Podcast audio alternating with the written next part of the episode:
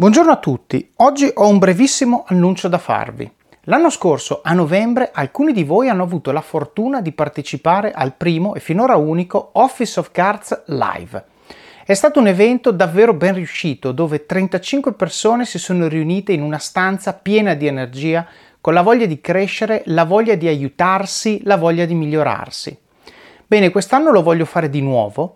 Sto pianificando questo evento alla fine di novembre e lo voglio fare più grande. Voglio imparare da quello che mi avete detto l'anno scorso, voglio rifare le cose che hanno funzionato bene e voglio correggere le cose che potevo fare meglio. Quindi che cosa vi sto chiedendo? Vi sto chiedendo di registrare per ora il vostro interesse. Non c'è alcun vincolo, metterò nelle show notes di questo episodio e metterò nella newsletter un link in cui potrete registrare il vostro interesse e avere modo di dare input alla creazione di questo evento. Come sapete, molti dei contenuti che creo li creo pensando a voi e quindi quale modo migliore di creare una mailing list in cui voi potrete dirmi che cosa volete, dirmi che cosa non volete e avere quindi l'evento migliore possibile per le vostre esigenze. Quindi se vi interessa questo evento, se vi interessa partecipare, stiamo parlando di un sabato, verosimilmente nella seconda metà di novembre, trovate il link nelle show notes di questo episodio, trovate il link nella newsletter, ok, su Substack, Office of Cards, registratevi, registrate il vostro interesse, vi aspetto per incontrarvi dal vivo a fine novembre.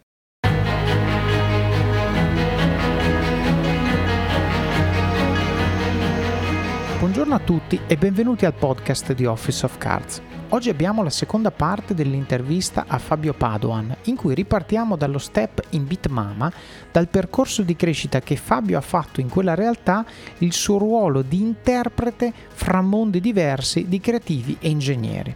Abbiamo poi parlato di creator economy, di cosa voglia dire fare di noi un prodotto da vendere e di come, per poterlo fare con successo, dobbiamo capirci, dobbiamo conoscerci a fondo, avere controllo su noi stessi e sulle nostre emozioni.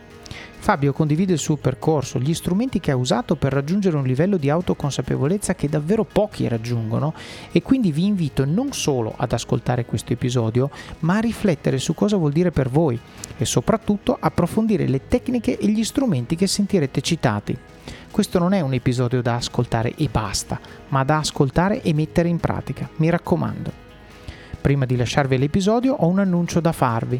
Da qualche settimana ho lanciato una pagina YouTube, che ovviamente si chiama Office of Cards, in cui condivido delle micropillole da 5 minuti o meno su riflessioni di vita aziendale, produttività personale, leadership, gestione delle persone e delle relazioni. Fin da quando è partito questo podcast mi avete chiesto dei contenuti brevi, più fruibili di un blocco da due ore di intervista.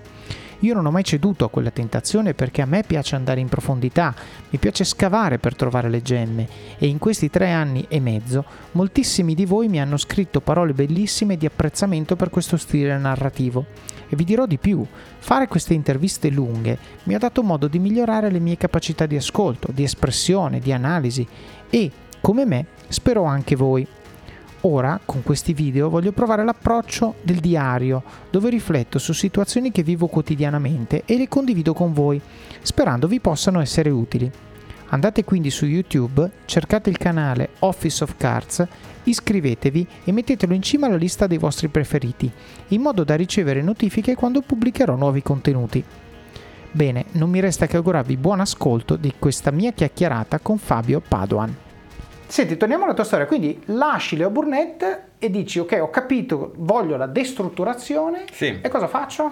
E quindi prendo una sfida molto diversa, nel senso mm. che volevo anche un po' di novità e okay. quindi accetto di diventare direttore creativo in uh, Bitmama che però mm. voleva significare più cose nuove, no? da mm. una parte il direttore creativo, poi in Bitmama che comunque fa parte del gruppo Reply, che comunque è consulenziale, è mm prima di tutto un manager, quindi sì. iniziano ad esserci delle responsabilità proprio ah, formali in cui certo. le persone sotto sono persone che tu gestisci davvero, con cui fai degli incontri, delle valutazioni, dei percorsi certo. e, e, quindi quello era nuovo. Mm-hmm perché mi sono ritrovato ad avere da, da 0 a 10, 12, 13, 15 persone. Certo. E poi dall'altro la novità era che entravo davvero in un'agenzia che in quel momento era digitale, cioè mm. prima quando sono entrato io faceva i siti, quindi mm. io mi sono ritrovato ad essere subito capo mm. di figure come i social media manager, ma anche come degli UX. Mm. Questo mi ha richiesto di imparare dei nuovi mestieri in tempo zero. Certo. E in quel periodo cosa ho fatto? Eh, ho creato un mix, cioè come face- ho capito che io comunque lì ho capito, appena mi è stato dato più spazio, mm. ho capito che tendevo comunque a cambiare le cose, ad innovare. Cioè okay. comunque la mia, la mia, cifra ho capito che stava diventando quella della trasformazione. Okay. Cioè non ero una persona da chiamare per consolidare e rendere tradizionale, era una persona da chiamare quando bisognava cambiare. Uh-huh. E, e, quindi io ho messo tutta la mia esperienza nella comunicazione classica, il concept, lo storytelling, il brand uh-huh. e l'ho unito a un'agenzia che invece era digital, social, non sapeva cos'era lo storytelling, non sapeva cos'era un concept di comunicazione, però magari lavorava molto con le persone che erano gli user a cui parlava, con cui faceva dei siti. Mm. Quindi unendo questi due mondi ho reso un po' po' quell'area un'area di comunicazione social e digital, certo. ovvero a un certo punto le persone facevano le campagne sui canali social e digital. Uh-huh. Mi facciamo sempre i siti, sì, ma la verità è che abbiamo iniziato a cambiare i social, cioè le social sono dei canali dove fare comunicazione, non sono piani editoriali. Uh-huh. il sito fa parte di un'activation, di un'attivazione uh-huh. che fa engagement, non è soltanto un sito in quanto UX. E quindi lì sono cresciuto come strategy, non c'erano figure strategiche forti Uh-huh. E quindi io lì ho iniziato, ma senza che mi vedessi, di nuovo senza un po' capirlo, certo. ho iniziato a fare le strategie per presentare ai clienti le cose. Quindi a volte facevo eh, più il creativo, però i creativi c'erano, poi li avevo presi, quindi iniziavo a essere un po' contento. Uh-huh. Nell'altra parte c'era il vuoto cosmico, quindi mi occupavo io di capire cosa dovevamo fare per il cliente, capivo uh-huh. l'esigenza, decidevo dove dovevamo andare, facevo la strategia, a volte era di brand, a volte era di comunicazione, a volte content, a volte digital, però vedevo che come la facevo, la facevo alla fine e mi ricordo che c'è stata una gara di un sito che abbiamo vinto dove io ho fatto la strategia UX, cioè il concept creativo era il concept esperienziale del sito, quindi a me qualsiasi cosa mi dà a un certo punto diventa una strategia. Ok. Quindi ho detto ok ci siamo. E poi che succede? Che dopo due, tre anni, due, tre anni forse, eh, vengo promosso, uh-huh. eh, divento senior manager per uh-huh. loro, eh, chief creative officer per me. Ok. E, mm, quindi che succede? Che prendo in mano sia Torino che Milano. Quindi okay. da Torino prendo in mano anche Milano, inizio ad essere tante, tante, tante persone, prendo più un'altra business unit che si occupa più di digital siti, inizio a lavorare per tantissimi brand diversi mm-hmm. e, e, mi avvicino sempre di più al mondo reply, inizio a contaminare quello che avevo imparato, che ormai era l'ATL, il social, il digital, ci associo la tecnologia, mm. perché sono in reply, quindi capisco cos'è il data driven marketing, faccio un progetto con la realtà aumentata, mm-hmm. inizio a dover parlare con persone che non parlano la mia lingua perché sono tutti ingegneri mm-hmm. e, e questa cosa qui ovviamente da una parte mi fa sentire che c'è una distanza, ma dall'altra all'inizio ovviamente per me è uno stimolo perché di nuovo certo. cambio, mi schiunisco le cose. Allora cosa succede se un creativo parla con uno che fa la, la realtà aumentata? Mm. Che progetto esce fuori? Quindi questa mia vol- volontà di mischiare le carte, di creare e di innovare comunque era sempre più forte. Mm. E questo funziona per 5 anni uh-huh. e, finché io... Che tra l'altro, scusa, ti sì. faccio una parentesi, ma hai appena detto una cosa che mi ha fatto fare una riflessione, cioè tante volte il diverso da noi lo giudichiamo sulla base di un preconcetto. Sì. e spesso e volentieri questo preconcetto ci preclude di capire che cosa vuol dire unire queste due cose, perché quando dici creativo e ingegnere, se io prendo il 99% dei creativi mi dirà io con gli ingegneri non parlo non mi capiscono. Se io prendo il 99% degli ingegneri mi dirà creativo io non ci parlo, sì, sì. non capisci. Io dicevo, vediamo un po' che succede se ci riusciamo. Esatto, questo appunto, siccome adesso arriviamo alla, allo step successivo, ti ho bloccato proprio perché voglio sottolineare questo che ha causato quello, se invece noi giudichiamo chi è diverso da noi come un'opportunità di crescita, perché se è diverso vuol dire che sa fare delle cose molto bene che noi non capiamo, che noi non conosciamo, che non fanno parte del nostro bagaglio esperienziale, ecco che improvvisamente cresciamo su quella dimensione.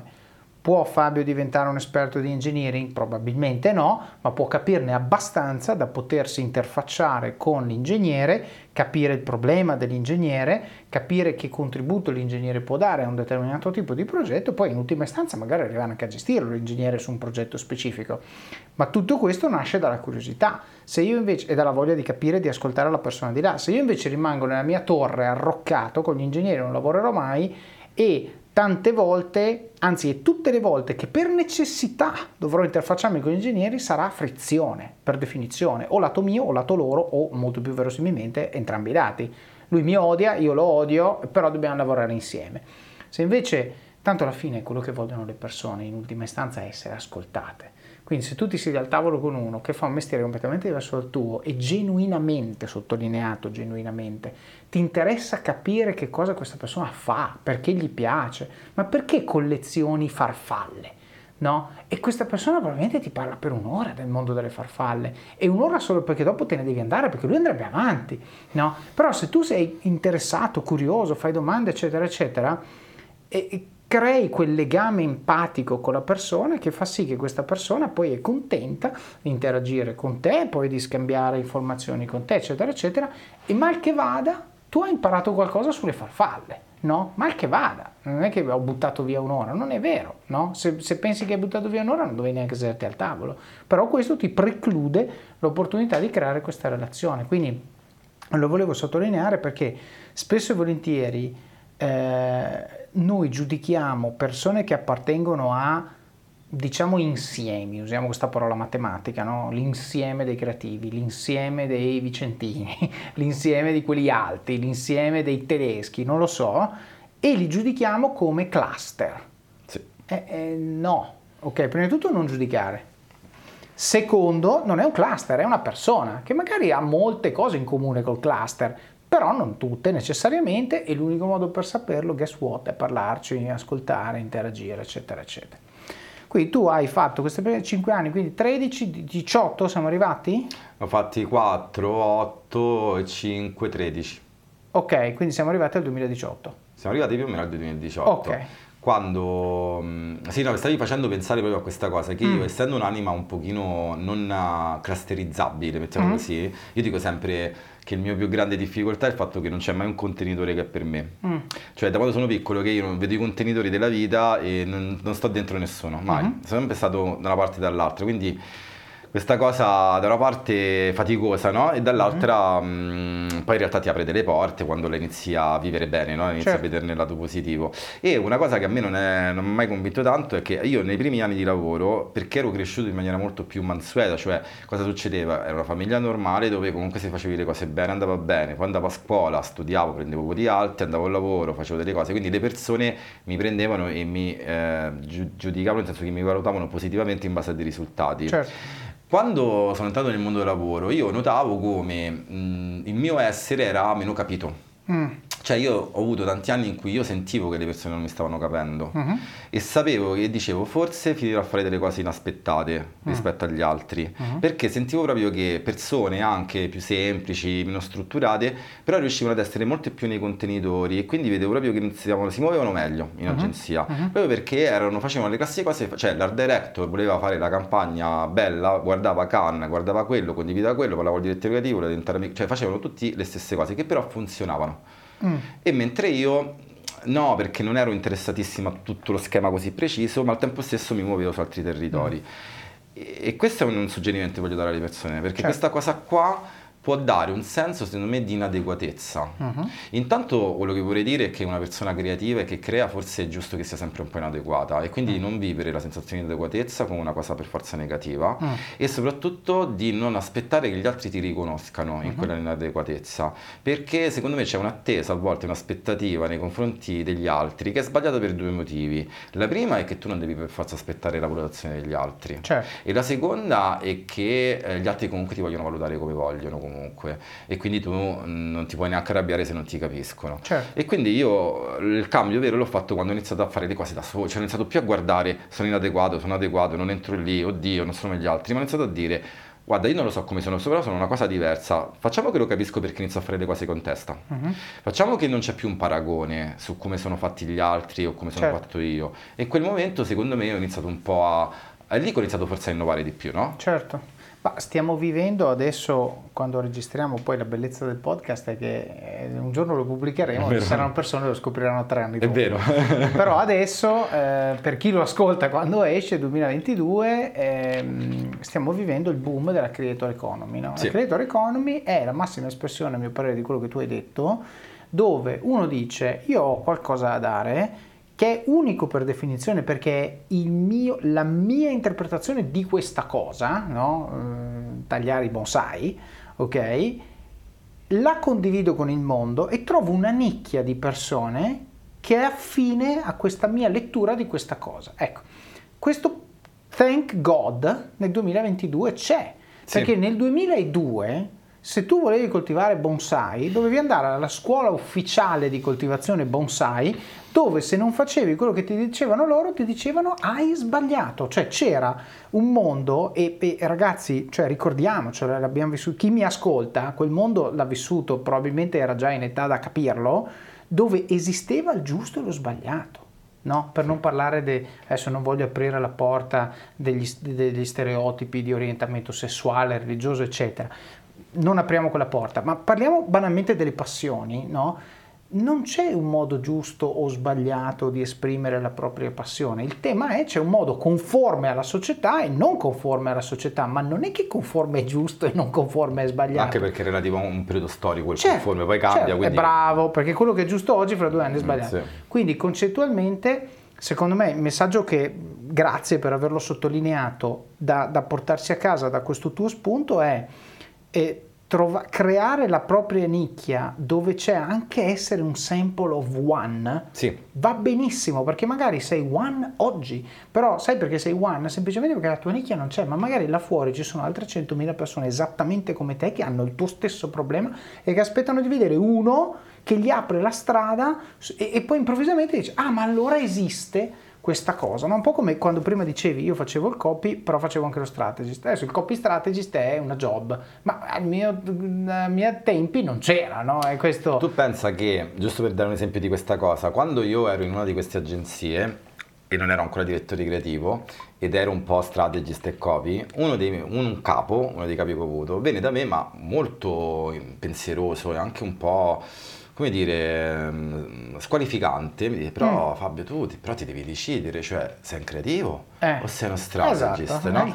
Stacco, io entro in Together, creo Together essendo Chief Strategy and Creative Officer, no? quindi di nuovo io dico, cosa dovevo fare? Dovevo dire, cavolo, se l'ha detto lui ha proprio ragione, o sono una cosa o sono l'altra, forse se sono un po' tutte e due, forse non sono bravo in nessuna delle due, certo. o potevo dire, guarda, la colgo, la prendo, non mi torna, mm. perché comunque non capisco perché due anime non possono stare insieme. Certo. Io comunque le pratico perché è naturale, vediamo che succede. Certo. E poi stacco Chief Strategy e Creative Officer. Quindi certo. In realtà, come dici tu, cioè invece di pensare che il fatto che qualcuno ti dice una roba, se non ti torna tu abbozzi, invece potresti anche pensare che forse stai eh, comunque disegnando un tracciato che magari è, è, anche a senso ed è nuovo. E certo. magari come lo stai facendo tu in Italia, in quel momento altre 12 persone stanno facendo la stessa cosa nel tuo momento. E mm. magari quando la realizzi, la formalizzi, scopri che anche altri fanno Chief Strategy e Creative Officer. Magari meno, certo. magari pochi, certo. che però quella roba lì ha una forza che è quella di riuscire no? a essere responsabile sia della parte che c'è prima che c'è parte dopo. Certo. E quando lo racconti a un cliente ti dice ma meno male, così la strategia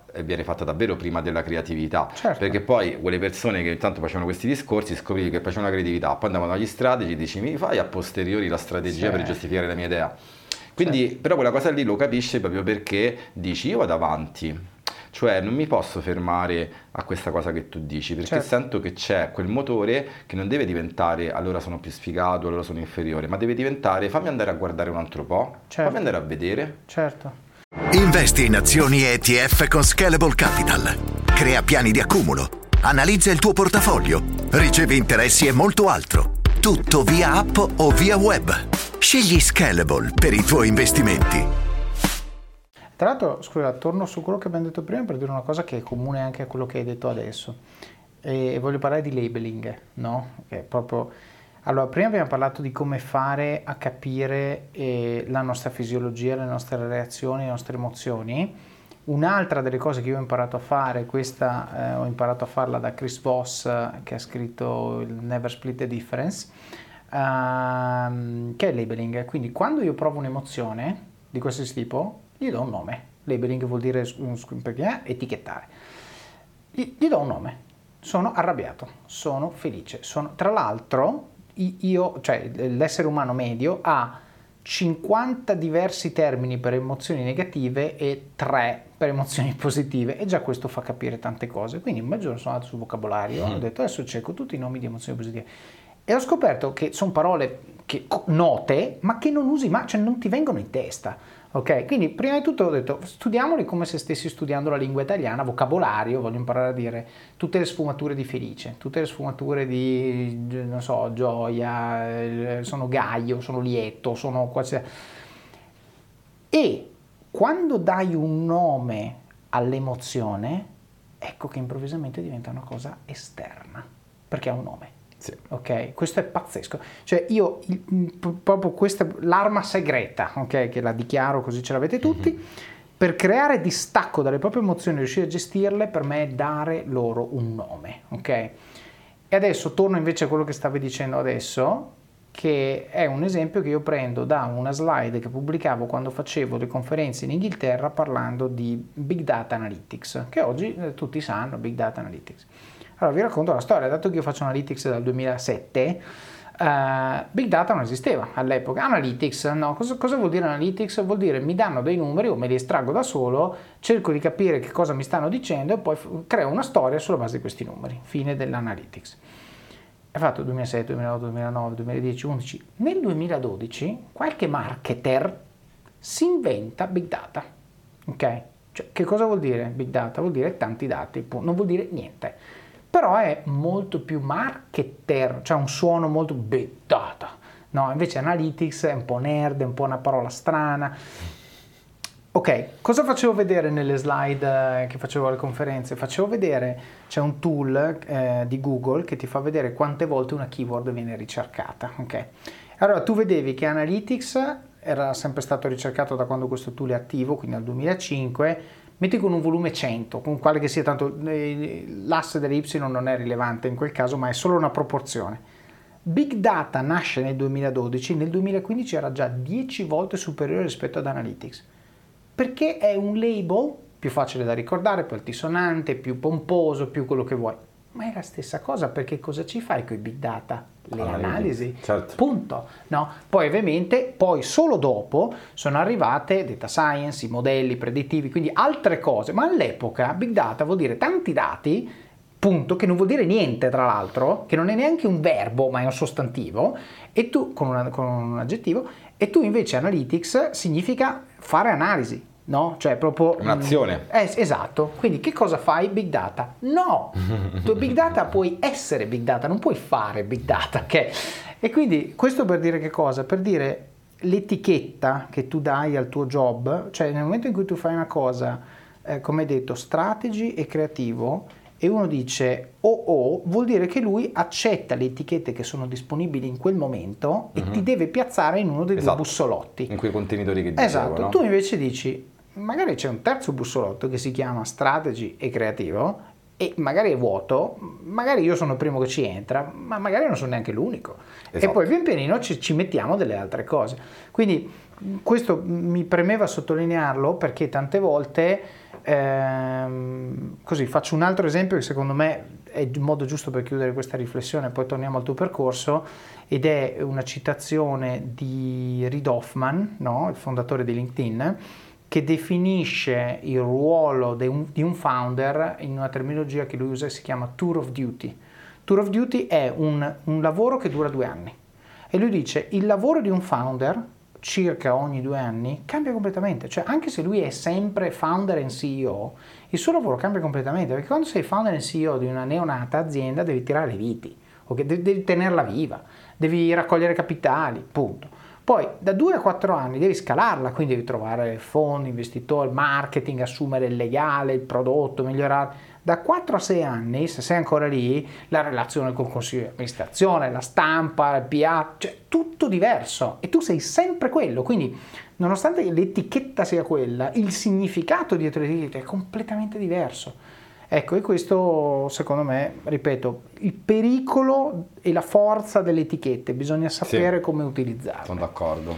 Senti, torniamo al tuo percorso, quindi esco da Bitmama e cosa faccio? Together. Together, benissimo, sì. raccontiamo Together. No, in realtà sì, quando ero arrivato un po' alla fine di Bitmama mi ero reso conto che, perché giustamente diceva, ma come eri 5 anni, stavi crescendo, stavi facendo sempre di più, cosa è successo e lì è successo secondo me quella cosa di cui parlavamo prima, dell'emozione che emerge ma tu ancora non gli stai dando il giusto significato perché non la sai interpretare, certo. perché io comunque mi ero reso conto che mi ero avvicinato sempre di più anche crescendo ma non mi ero chiesto se stavo andando nella mia direzione. Certo. Quindi secondo me questa è stata la fase mia, del mio percorso, quello più improntato alla crescita, uh-huh. però forse un pochino, non dico cieca perché uh-huh. poi non era completamente cieca, però forse dove la crescita era la, la cosa più importante che stavo cercando di fare, no? mm. quindi accettavo di per crescere, stessa, accettavo di crescere senza chiedermi in continuazione se ero sempre io. Mm. E, mm, e poi mi sono ritrovato a un certo punto che ormai era un po' tardi, perché evidentemente era già un po' che stavo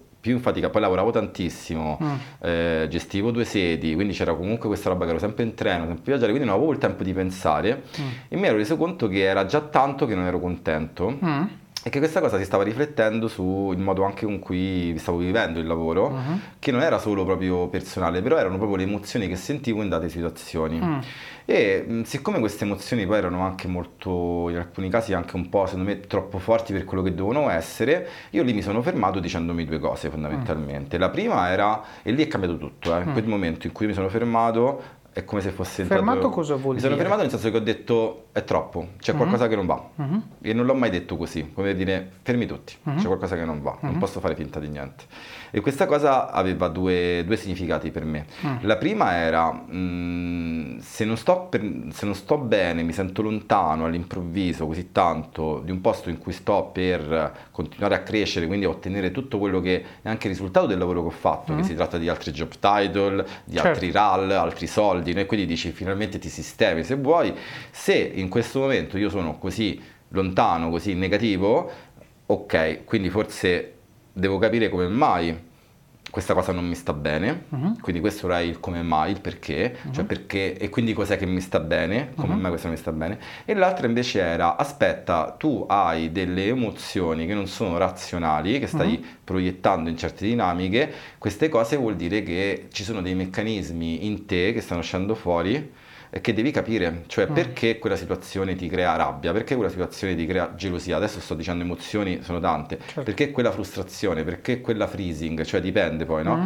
E ho detto no, no, qua c'è qualcosa che sto mettendo io, che non ho risolto magari prima, che non ho aggiustato, che in queste situazioni più tese, più difficili, sta emergendo in maniera forte. Okay. Tu che vuoi crescere non te lo puoi permettere, uno perché vuoi stare bene, mm. ma due perché sei una persona che guida persone mm. e al contrario vuoi essere una persona certo. che capisce. Scusami, c'è stato cioè, questa riflessione che, che hai appena riassunto, c'è stato un momento particolare in cui l'hai fatta, un, un posto, una vacanza, no, un, eh, viaggio in treno? Accum- secondo me c'è stato un momento in cui le esperienze negative, le emozioni negative si sono accumulate molto velocemente, si sono concentrate perché è stato troppo forte. Ok.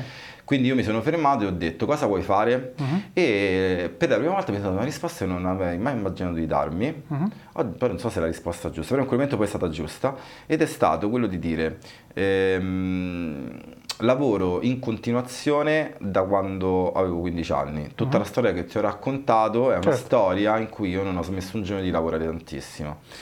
Secondo me, anche se mi diranno tutti che sono pazzo, quindi qui entra il gioco ignora a volte quello che dicono gli altri. Certo, la società. Eh, che sei pazzo perché in realtà stai per fare un gradino in più, ero lì lì, pochi mesi avrei avuto un'altra promozione, quindi mm. sei diventato il cavo, no? Quindi eh, stai per migliorare, stai per raccogliere mm. tutto quello che sei minato. Io ho sentito per la prima volta il bisogno che la cosa migliore che potevo fare per me stesso era dare le dimissioni senza avere un altro posto di lavoro. Uh. Ho detto io devo fare questa cosa perché okay. è un regalo che io devo farmi, perché devo fermarmi e devo capire cos'è che dovevo fare, cos'è che voglio fare per essere okay. felice e non lo posso capire perché mentre sto male e litigo e discuto, faccio i colloqui in un altro posto, come lo scelgo quest'altro posto? Certo. Perché devo essere sempre viziato dal fatto per tutta la vita che devo avere sempre un lavoro di scorta perché devo avere uno stipendio? Mm. Questo è un retaggio no? Che mi porto dietro perché ne avevo bisogno. Eh, però, magari, però magari posso stare oggi, posso stare sei mesi senza lavorare e se fossero di più potrei fare uno dei lavori che ho fatto prima finché io non capisco cosa mi rende felice. Uh-huh. Quindi io sono andato al mio capo con cui non avevo un ottimo rapporto in questo periodo ed era uno dei motivi per cui capivo che certe cose non mi tornavano e sono andato là invece di fare il quanto umano gli ho detto guarda io vado via e lui comunque aveva capito che cioè, c'era, c'era un, una tensione emotiva di non, non ci trovavamo, cioè, lo sentiva anche lui, quindi non ha fatto grandi proteste e, mm, e, quindi io quel giorno mi sono svegliato il giorno dopo e avevo la sensazione di aver fatto la scelta più intelligente della mia vita. Okay. Non avevo nessuna paura di quello che sarebbe accaduto. Mm Um, ed ero molto sereno perché sentivo proprio che dovevo liberarmi, però ho detto ora però devo fare due cose. Mm. La prima è capire ovviamente cosa devo fare, però la seconda secondo me è capire perché provo le emozioni. Mm-hmm. E quindi um, mi sono fatto un regalo, cioè mi sono andato in terapia, cioè io che sono un appassionato di psicologia da tanti anni ma non mm-hmm. avevo mai fatto terapia, però ho letto, studiato, fatto, quindi ero comunque nel mondo, ho deciso di andare a fare un po' di terapia da una, da una psicologa che, eh, io, di cui ho letto i libri. Okay. Quindi conoscevo i libri, conoscevo l'argomento, mi piaceva e dicevo, ma secondo me io devo lavorare proprio qua, devo mm. lavorare proprio qua. Però possiamo citarla? E non so se... Beh, nel senso, se c'ha dei libri, almeno la gente li legge. Allora, vi, vi cito il metodo, il mm. metodo, perché lei ha creato questo metodo che si chiama Fast Reset okay. e che è un metodo che ci permette di ehm, lavorare sulle emozioni. Quindi le cose che ci siamo detti noi oggi, lei comunque ci lavora mm. e le permette semplicemente di individuare e riconoscere un'emozione, ma ti dice invece di fare per forza la terapia lunghissima, ci sono uh-huh. delle tecniche molto, molto, semplici per poter, eh, siccome ogni emozione è collegata a una parte del corpo, eh, associa una parte di neurologica, una parte cognitiva a poi a quello che è la parte emotiva. Okay. Quindi a volte facendo quello che fa lei, poi con me ho fatto altro, quello che fa lei è mh, mm, far fare anche degli esercizi fisici Ok. Quindi che ne so, se tu provi paura, magari c'è un comportamento di sguardo che devi fare con eh, lo sguardo verso una parte del corpo, una posizione che crea velocemente uh-huh. una sorta di sollievo, no? una sorta di eliminazione di quell'emozione. Non okay. va a togliere il problema alla radice, perché certo. la radice lo togli cercando di capire perché e facendo un percorso. Certo. Però immagina che tu devi andare a fare una riunione di lavoro con una persona che sta lì e che ti crea ansia. Certo. Ecco, diciamo che quello che lei ti insegna è in tre secondi tu riesci a entrare senza avere ansia. Ok. Però eh, ovviamente prima di tutto... A Parisi, giusto? Eh, Ho googolato. Sì, no, sì, vabbè, ma tanto... Ci sta, ci sta, Parisi. Ok, poi e... sarà contenta magari qualcuno. Ma sì, ma... sì, sì. Lei... E quindi ho detto fammi andare a provare, visto che io sono comunque già un po' evoluto. Ah. Eh, ho letto i suoi libri, ma ovviamente ero consapevole, perché studio psicologia un po', che nessuno di noi è uno specchio. Cioè, certo. Cioè che nessuno di noi... Ha... Cioè tutti noi abbiamo bisogno di uno specchio. Quindi ho detto qualsiasi cosa io voglio capire, non potrò mai capire da solo, anche se mi laureo otto volte in psicologia. Mm. E quindi, quindi, scusami, giusto per voler sì. dare anche un consiglio pratico, tu a uno che volesse approfondire questo tema consigli il libro Fast Reset per partire o qualcos'altro? Ma allora, il libro è molto semplice, uh-huh. diciamo che mh, quello che secondo me mh, ci sono due temi. Allora, questo libro va molto in una direzione anche di come faccio a fare delle cose pratiche per risolvere velocemente certe cose, uh-huh. che può essere un tema, eh, ma eh, non per forza l'esigenza principale delle persone. Uh-huh. Eh, quello che io penso è che se una persona um, vuole diciamo, governare le emozioni deve andare sicuramente da uno specialista come lei uh-huh. che è da una parte un medico, quindi comunque conosce il corpo umano, okay. eh, è una reata in medicina lei prima di tutto, uh-huh. e da una parte è una persona che lavora su, davvero sulle emozioni e le, ci lavora connesso proprio anche con la vita contemporanea, cioè lei è una persona che magari fa eh, terapia a dei SEO Certo, okay. Quindi Beh, se... poi c'è anche tutto un sito qua fastreset.it, esatto, cioè esatto. adesso magari metterò alcuni link nelle show notes, esatto. però c'è un sacco di Però ecco, il libro è sicuramente interessante perché è molto semplice e uh-huh. aiuta, come tanti altri libri che sono semplici, aiuta a capire, eh, a, a, fare ordine e uh-huh. ti inizia a far capire intanto che quello che provi tu lo provano tutti. Certo. Due, che comunque le emozioni hanno i nomi e hanno, hanno anche una gerarchia, cioè mm-hmm. tu eh, se hai un'emozione può essere più importante dell'altra, devi togliere prima quella grossa, Chiaro. le riconosci, conosci i mix di emozioni e inizi a capire, ad avere una serie di esempi di storie che ti aiutano a capire che quella volta che tu hai provato fastidio in quella situazione, forse se la guardavi in un altro occhio, oggi ti rendi conto che quella cosa arrivava da te e arrivava per un motivo. Mm. Quindi tutto questo secondo me è molto importante. Poi in più lei cosa fa con questo metodo? Permette alle persone di risolvere velocemente, no? temporaneamente ma velocemente, dei problemi emotivi per poter non avere dei limiti. No? Okay. L'idea è che queste cose diventano un tuo limite. Mm. Da una parte tu ci lavori nel tempo perché devi capire un po' da dove vengono e come fare in modo che non abbiano potere su di te, certo. e dall'altra però potresti avere bisogno di risolverli in 10 minuti per poter affrontare una situazione che è il giorno dopo. Certo. Ecco, questa è un po' la novità che porta lei okay. e che io non ho fatto molto con lei poi in realtà, eh. cioè io con lei ho più, fatto più delle chiacchierate, poi intanto abbiamo fatto questi esercizi, mm. però diciamo che per me valeva più il discorso lungo, no? io non avevo bisogno domani di non avere più un limite, Chiaro. ho dato le dimissioni, eh, volevo capire e volevo raccontare le situazioni, però lei già dalla prima seduta, io ho parlato, poi lei mi ha fatto una domanda solo alla fine della seduta e, a me mi ha aperto subito un mondo, sono rimasto fermo, quindi okay. una domanda però mi ha spostato l'asse e mi ha dato da pensare per un mese. Mm. Io in pochi mesi, andando una volta al mese, andavo mm. una volta al mese mm. e, e, poi lavoravo durante il mese mm. e in due o tre mesi avevo fatto già cinque passaggi in avanti. Ok. La libertà ti sta chiamando. Sono arrivati gli incentivi Jeep. Oggi sei libero di scegliere Jeep Avenger, il suburbano più compatto di sempre, in versione elettrica, ibrida e benzina, tutte alla stessa rata. Gli incentivi Jeep ti aspettano. Corri in concessionaria, ora. Info su jeepofficial.it. Pronto? E scusami, quindi ti sei dimesso eh, da Reply? Ti sei regalato la terapia con lei? Sì che ti ha più o meno reinquadrato, resettato sì, la ero bussola. De- ero decentrato, io dicevo sempre esatto. ai miei amici, dicevo, ma perché ti sei licenziato? Io detto perché eh, devo rientrare in me stesso. Rispondevo okay. così io. Ok, grazie al lavoro fatto anche con lei ci sei più o meno riuscito e a quel punto che cosa hai fatto? Ma allora in realtà eh, Together, hai detto together, together è arrivata, eh, esatto, quello che è successo è una cosa strana perché in realtà non è arrivata dopo Together, mm. cioè poteva arrivare anche mentre io ancora non ero dimesso, mm. perché veramente io mi sono dimesso ma non l'avevo detto a nessuno. Mm.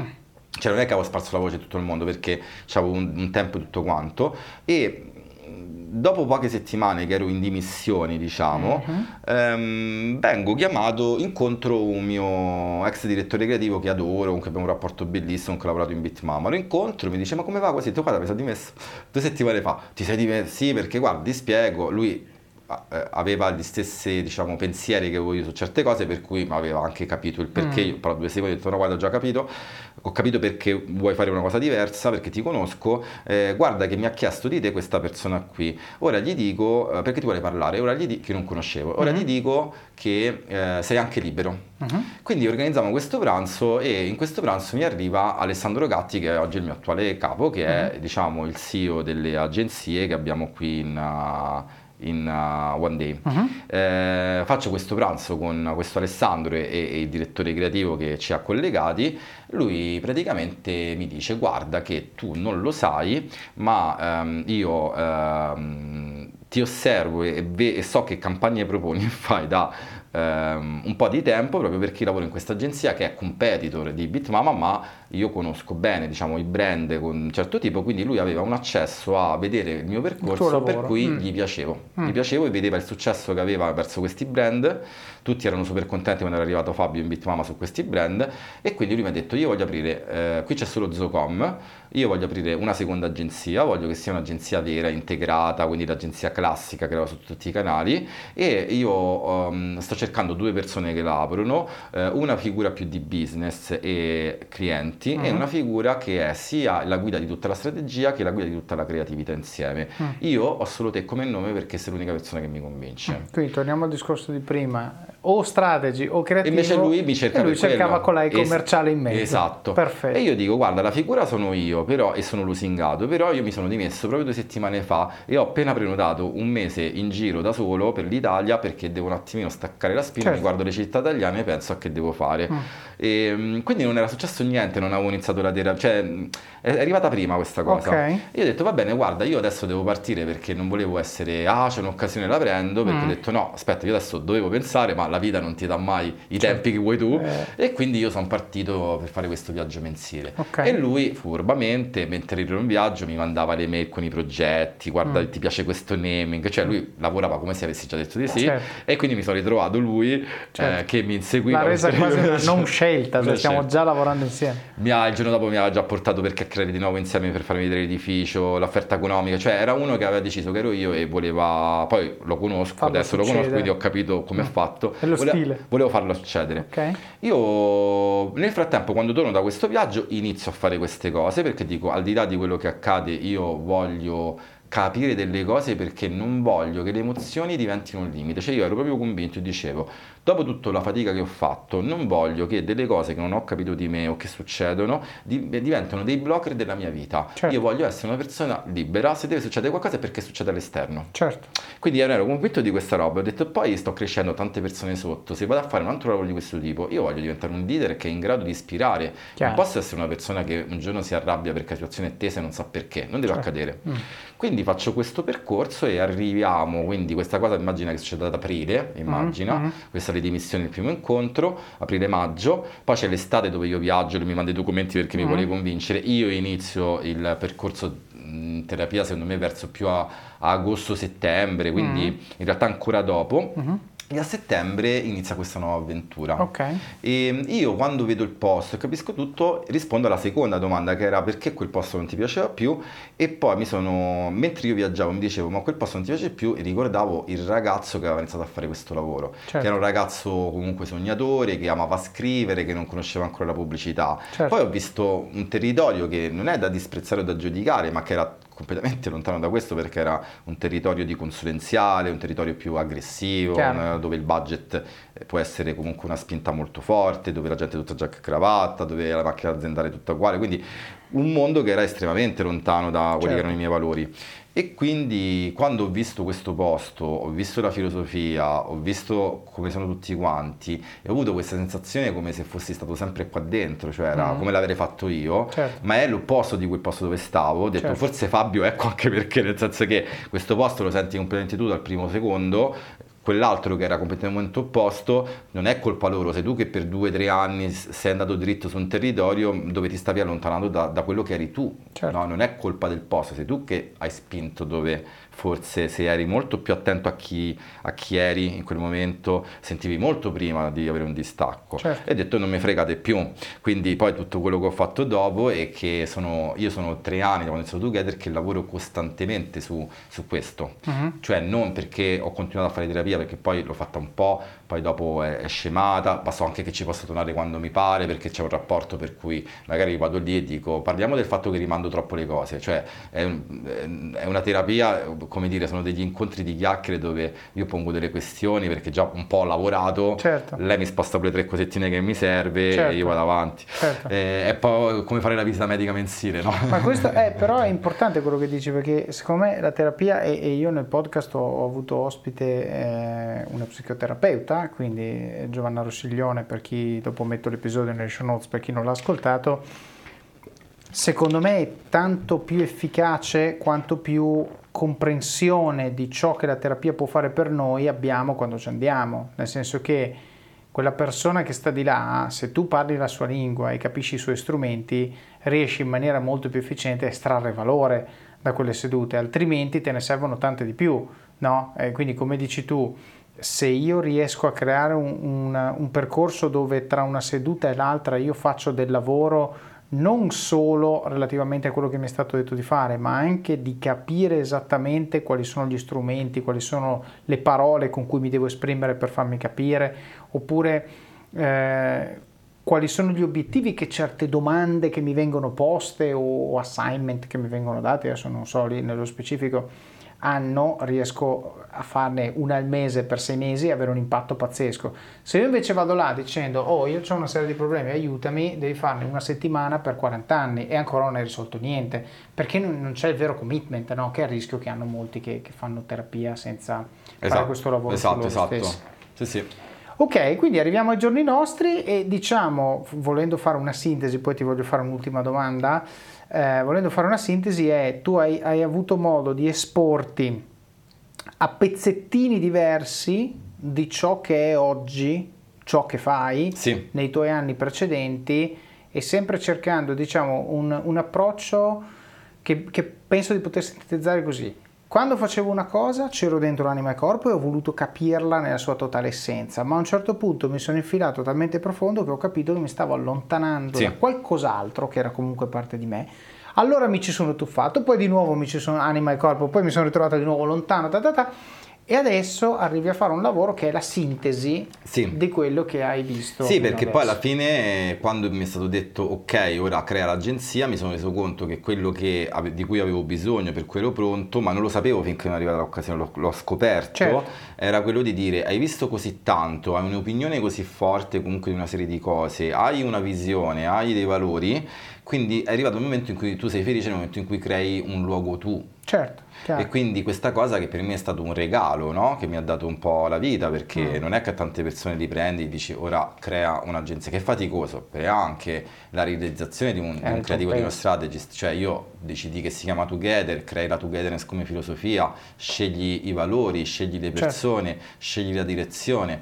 Quindi questa cosa qui forse è la cosa poi più grande che mi è capitata e probabilmente avevo bisogno proprio di muovermi libero verso certo. questa cosa io mi prendo tutte le responsabilità quando faccio le cose, quindi non ho mai un problema di responsabilità. Certo. E quindi non avendo un problema di responsabilità, prendo pure quelle degli altri, eh, è bello poter però mh, gioire invece del fatto che quelle responsabili ne prendo, ma sono delle cose che davvero in potenza penso Chiaro. e creo e sono libero di fare. Chiaro. Quindi poi ho sentito che questo era il, che cerchi, il, il, cerchio che si chiudeva, era nel poter creare io un posto, un, quasi un'agenzia. Certo. E poi l'ultimo tassello di cambiamento, sempre a proposito di personalità, era che io qui sono entrato, perché poi veramente non finisce mai questa roba delle job title, che mm. eh, io sto capendo che è tutto molto più fluido di quello che pensavo all'inizio. Io comunque sono entrato qua eh, in due, no? E poi in realtà, e quindi seguivo la parte di analisi, di strategia, di creatività, di produzione. Mm-hmm. Poi ovviamente sono sempre stato molto in relazione con i clienti, quindi c'è una serie di clienti con cui la relazione è un po' diretta con me, lì i clienti dipende con chi vogliono parlare, alcuni vogliono parlare tutti i giorni con lo strategist, alcuni con l'uomo di business, dipende. Certo. Poi dal terzo anno, quindi dall'anno che stiamo vivendo, che è quasi finito, uh-huh. eh, in realtà poi il mio partner eh, apre un altro, un'altra startup qui, qui dentro uh-huh. e io guido da solo Together. Quindi okay. io a ottobre comincio a essere il capo del media, okay. quindi tutto il budget media, ad essere il capo degli account, quindi le persone relazione con i clienti, ma soprattutto io faccio il business plan, faccio la parte finance, decido il budget, la marginalità. Ah ed era una cosa che ovviamente non era mai stata una mia responsabilità. Certo. Tanto che loro ovviamente, il mio capo mi ha detto, vabbè, quindi adesso come tutti sulla job title ti scrivi managing director. E io gli dico, ma io managing director lo sono perché faccio tutto io, certo. però non voglio essere riconosciuto per questa parte. Mm. Poi perché devo scambiare ancora questa job? Cioè basta con queste job title che devono cambiare. Certo. Sono grande, lo faccio, lo faccio, comunque, tanto il cliente quando parla con me e io gli parlo di soldi, lo sa che sono il managing director, Chiaro. però forse è più giusto che sappia che io, la mia storia è quella di un chief certo. strategic di office. Quindi oggi io ho lasciato questa job title che comunque è già un ibrido, mm. però in realtà sarebbe ancora certo. più difficile da definire o comunque sarebbe già da cambiare, perché, però io l'ho lasciata così. Perché detto, cerchiamo la casellina invece che... Esatto, ho detto senti la casellina non c'è più, ormai c'è, io sono quella cosa là, il resto lo faccio comunque, certo. eh, però mi fa sorridere il fatto che nella vita no, cambi in continuazione cose, oggi io arrivo a fare il piano di business eh, di, di Together da solo. Certo, certo. Senti, in chiusura, eh, dato che uno che scrive tanto tipicamente legge tanto, sì. vorrei chiederti consigli per la lettura, no? dei sì. libri che ti hanno segnato, che tu ritieni è un delitto se non l'hai mai letto, una roba del genere, due o tre da lasciare sì. agli ascoltatori, magari anche a me se non li ho letti, che ritieni siano veramente imperdibili. Sì, allora eh, io ho una pessima memoria, però ehm, un libro che consiglio a tutti di leggere, soprattutto se gli è piaciuta la nostra conversazione, uh-huh. eh, non ricordo il titolo preciso, però è sullo stoicismo, uh-huh. quindi eh, non so se è come essere stoici. Autore? Eh, no, dovrei riguardarlo. Niente, vabbè, allora magari ti, ti viene in mente e lo sì. mettiamo nelle show notes. Sì. Okay. E, um, questo, è, um, questo, è, un libro che consiglio perché io là dentro ci ho trovato veramente tutte le lezioni di, di, di vita, no? Cioè alla fine... Può essere con... come essere stoici sì. di Massimo Pigliuzzi? È quello. Ok, e, um, Pigliucci. E secondo me questo libro spiega come in realtà gli antichi hanno già capito tutto eh. e che noi oggi abbiamo la possibilità di prendere i loro insegnamenti ed applicarli alla vita moderna. Okay. Quindi quello è uno. Va bene. Ehm... Tra l'altro io scusa, sulla stessa falsariga consiglio un libro che ci vuole un anno a leggerlo, perché devi leggerlo una pagina al giorno, che si chiama The Daily Stoic, non so se c'è sì, anche in italiano, sì, di sì, Ryan Holiday, eh, ed è fatto in modo da essere letto una pagina al giorno, così ti fermi a pensare. Bellissimo. Cioè la leggi, lo chiudi, ci pensi, cosa vuol dire per me. Tra l'altro, essendo una pagina al giorno, tipicamente mezza pagina è vuota, io infatti matita, scrivo, no? E ha effetto leggerlo così, devo dire. Eh, immagino, immagino. Lo conosco, non, ho, non l'ho comprato, però adesso magari Ok, lo mettiamo nelle show lo farò. Se pure tu, eh, perché non sapevo bene il parere delle persone su- sui libri di, di Holiday, però lo, lo farò. Allora- Bello anche questa cosa della pagina al giorno, no? Questo, Perché- questo è il modo, lo stile. Allora, opinione generale, i libri di Holiday secondo me sono sempre mh, 20% utili e 80% inutili, nel Oh, senso ok. che è molto, cioè lui prende un concetto che io tipicamente sposo, eh, però è scritto in stile americano, cioè 75 esempi per esprimere un concetto. Io invece preferisco dimmi il concetto, dammi un esempio e poi moving, moving on. Certo. Quindi lui ha scritto otto libri, secondo me poteva scriverne uno dove con otto capitoli e sarebbe stato, avrebbe avuto lo stesso impatto su di me. Eh, quindi anche Ego is the enemy piuttosto che l'altro Stillness is key, cioè Sì, quasi sì. leggendo il titolo hai già capito tutto. Sì, sì, è vero, è Più o vero, è meno, vero. poi il libro chiaramente elabora un po' di più, ma ci sono veramente tanti esempi. Quindi libri secondo me da leggere, ma sapendo che ci sono più parole di quelle necessarie per arrivare al punto. Ottimo. Quindi questo poi ti stai dicendo qualcos'altro? eh, allora, come cultura aziendale, anche se un po', diciamo, mh, insomma, lo conoscono tutti, ormai parecchi l'avranno anche letto, però io lì ci sto prendendo tanto nella cultura aziendale Coupling Con Together, il libro di Netflix, eh, non ci sono regole, Mhm. perché lì in qualche modo c'è tanto della cultura del feedback, Certo. eh, ci sono tutti quei concetti di libertà, di responsabilità, Certo. di talent density, quindi se uno vuole immaginare una struttura diversa, e soprattutto per me era interessante perché io volevo fare queste cose in un'agenzia, non nel B2C. Chiaro. Quindi comunque lì c'era qualcosa che trovo interessante perché mi permetteva di nuovo di fare quegli ibridi, no? Di dire ma se Certo. questa cosa la metto invece in un posto diverso. Certo. E poi vabbè io sono in realtà un grande lettore di narrativa, cioè sono proprio un appassionato di narrativa, quindi eh, potrei dare due consigli, ma tra Vai. tutti i libri che mi sono piaciuti perché di autori mi piacciono tantissimo, però secondo me c'è un autore che io consiglio sempre, anche se ha una scrittura particolare, eh, per tutte le persone che amano indagare la natura umana e gli esseri umani, che per me è Saramago. E Ok. quindi io quando qualcuno ha quello spirito dico devi leggere Cecità, ma anche tutti gli altri suoi libri. Ciclità. Cecità. Cecità. Cecità, Saramago Saramago. parte dicendo, parte con questi what if, no? Quindi i libri iniziano, cosa succede se diventiamo tutti ciechi all'improvviso? Ok. Cosa succede se nessuno va a votare domani? Cosa Ok. succede se non moriamo più? Ok. E il racconto è molto umano quello che ha lui, è molto viscerale anche nella scrittura, quindi ti coinvolge e, eh, e alla, fine, alla fine quello che racconta è cosa succede agli esseri umani, cioè è il primo distopico alla fine lui, no? Cioè Mhm. ha creato dei romanzi distopici senza che sembrino distopici, che sono super realistici.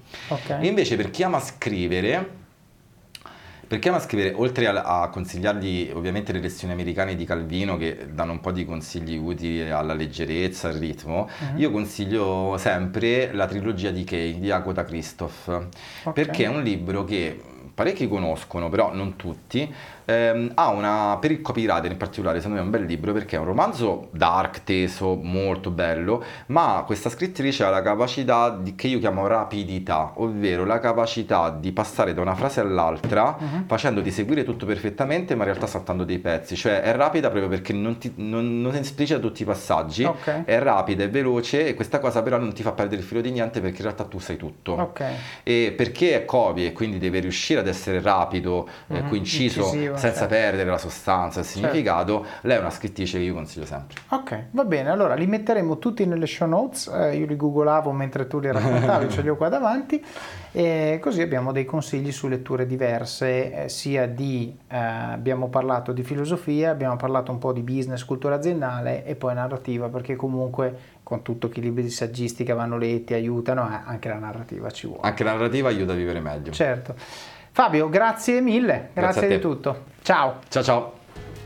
Ed eccoci qui, dopo questa seconda parte della mia chiacchierata con Fabio, in cui abbiamo approfondito la necessità di modificare il nostro stile narrativo e retorico, il nostro modo di presentare, in funzione della persona che c'è dall'altra parte, mettendo da parte tutti i pregiudizi che potremmo avere nei confronti di quel tipo di persona. Fabio ci ha illustrato esempi lampanti della sua esperienza di creativo che parla con gli ingegneri. Abbiamo anche parlato di creator economy e soprattutto di quanto sia pericoloso e controproducente ai fini della nostra ricerca della felicità metterci in un cluster e uniformarci alle masse. Nello scorso episodio Fabio ci ha spiegato come fare a distaccarci da noi stessi per capirci davvero a fondo. Ora ci ha spiegato quali siano i pericoli del conformismo e di quanto sia purtroppo facile cadere nella tentazione di fare quello che fanno gli altri. Abbiamo parlato di labeling, di etichettare, ovvero dare l'etichetta alle nostre emozioni come metodo per distaccarci da esse e avere quindi maggior controllo su noi stessi. Questa è davvero un'arma potentissima che vi invito ad utilizzare. Fabio ha poi condiviso una riflessione profonda su come il cercare lavoro senza niente da perdere gli abbia permesso di raggiungere una lucidità assoluta su cosa davvero lo motivasse e quindi che cosa avrebbe dovuto cercare nel suo prossimo lavoro. La libertà derivata dal non avere più il peso del lavoro quotidiano gli ha permesso di raggiungere una consapevolezza superiore, distaccandosi da se stesso e guardandosi quasi da fuori per potersi capire a fondo e poi, invece che buttarsi a capofitto sulla ricerca del lavoro, ha seguito un approccio di studio, regalandosi una seduta di psicoterapia per poter davvero capire che cosa lo muoveva e quindi poter prendere una decisione informata come mai prima. Abbiamo poi parlato di cosa possa implicare fare un percorso di quel tipo, un percorso di crescita personale, di ricerca di se stessi, di definizione della nostra personalità e di quale sia il significato della parola felicità per noi. Come sempre vi invito a praticare gratitudine a chi vi aiuta. Spesso gli ospiti del podcast mi scrivono qualche settimana dopo che ho pubblicato l'episodio condividendo messaggi che hanno ricevuto da voi, messaggi di apprezzamento per l'episodio, per la loro storia e per quello che vi ha insegnato. Fatelo, mi raccomando. Il podcast vive di questo, di emozioni positive, di persone che imparano, di ringraziamenti, di collegamenti nati quasi per caso. Questo in realtà è un consiglio molto più ampio se qualcuno fa qualcosa per voi, qualcosa che vi fa crescere e vi rende migliori, ringraziatelo. Renderete la sua giornata, come spesso accade con le mie quando mi scrivete, migliore.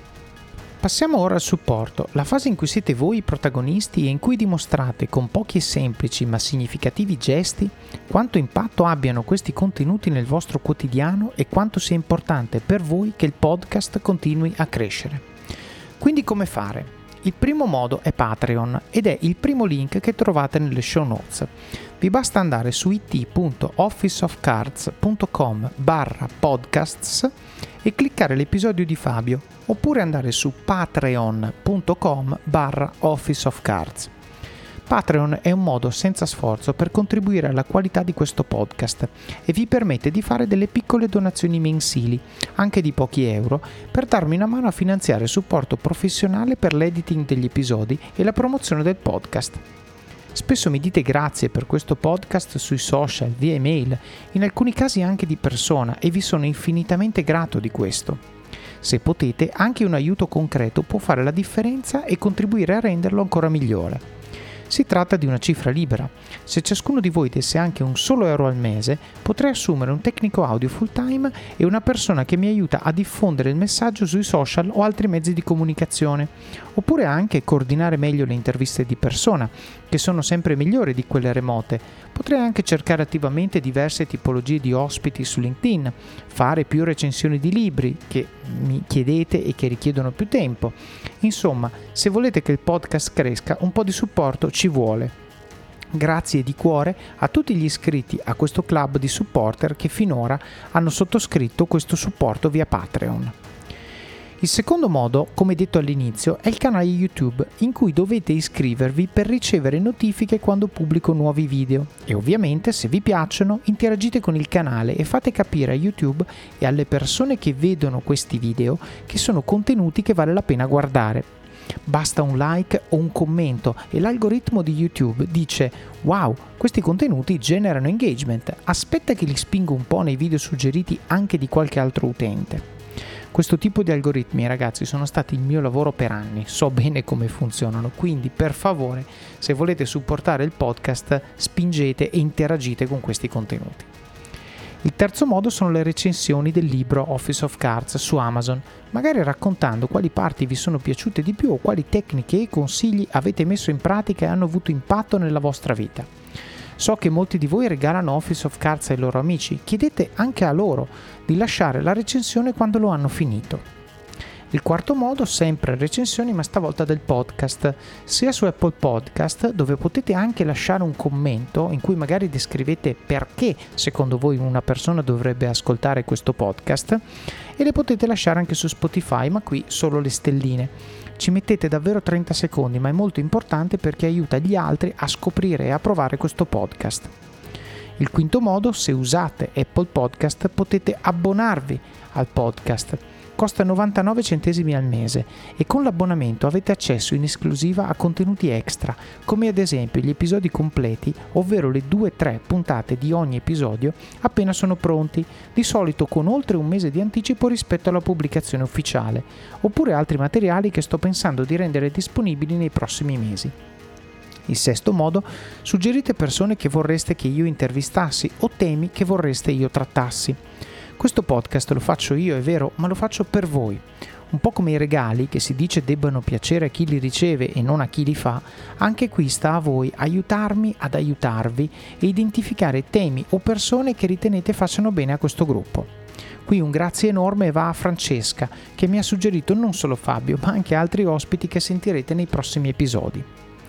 Il settimo modo sono i link nelle show notes, in cui trovate i principali punti di cui abbiamo parlato, tutti i link a cose che magari non conoscete per poterle approfondire, i profili degli intervistati, foto, materiali audio-video e link, a volte con codice di affiliazione, di strumenti che vi aiutano a crescere. In questo episodio troverete un sacco di link di libri utili suggeriti da Fabio. L'ottavo modo, prima di fare il vostro shopping su Amazon, solo web, dall'app non funziona, passate dalle show notes del podcast su it.officeofcats.com barra podcasts e cliccate sul link di Amazon, oppure comprate uno dei libri che suggerisco nella sezione libri del sito, così aiutate voi stessi a crescere e anche il podcast, il tutto con un clic che a voi non costa nulla.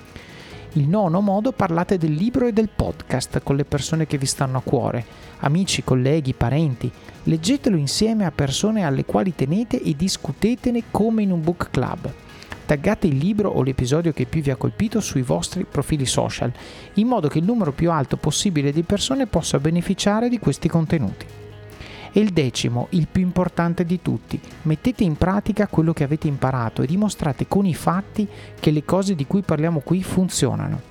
Fate come Fabio, non tiratevi indietro di fronte al lavoro, fatene due o tre se necessario per gettare le basi della vostra carriera. Studiatevi, spendete tempo e chiedete feedback a chi vi conosce per capire cosa vi motiva, cosa vi dà energia, cosa vi fa arrabbiare è un superpotere che vi renderà molto equilibrati e capaci di non perdere il controllo e diventare un riferimento per chi vi sta intorno, colleghi, capi, amici, famiglia, tutti.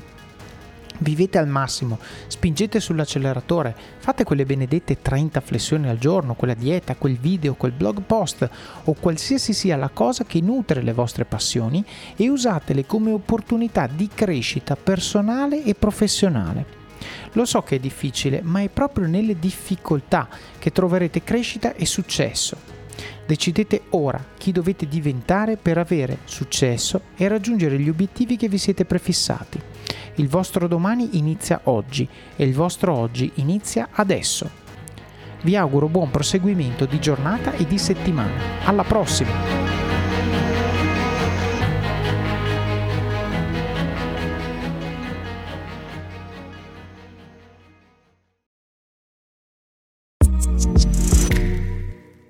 Segui i podcast di Voice sulla tua app di podcast preferita. E se sei un utente Prime, ascoltalo senza pubblicità su Amazon Music.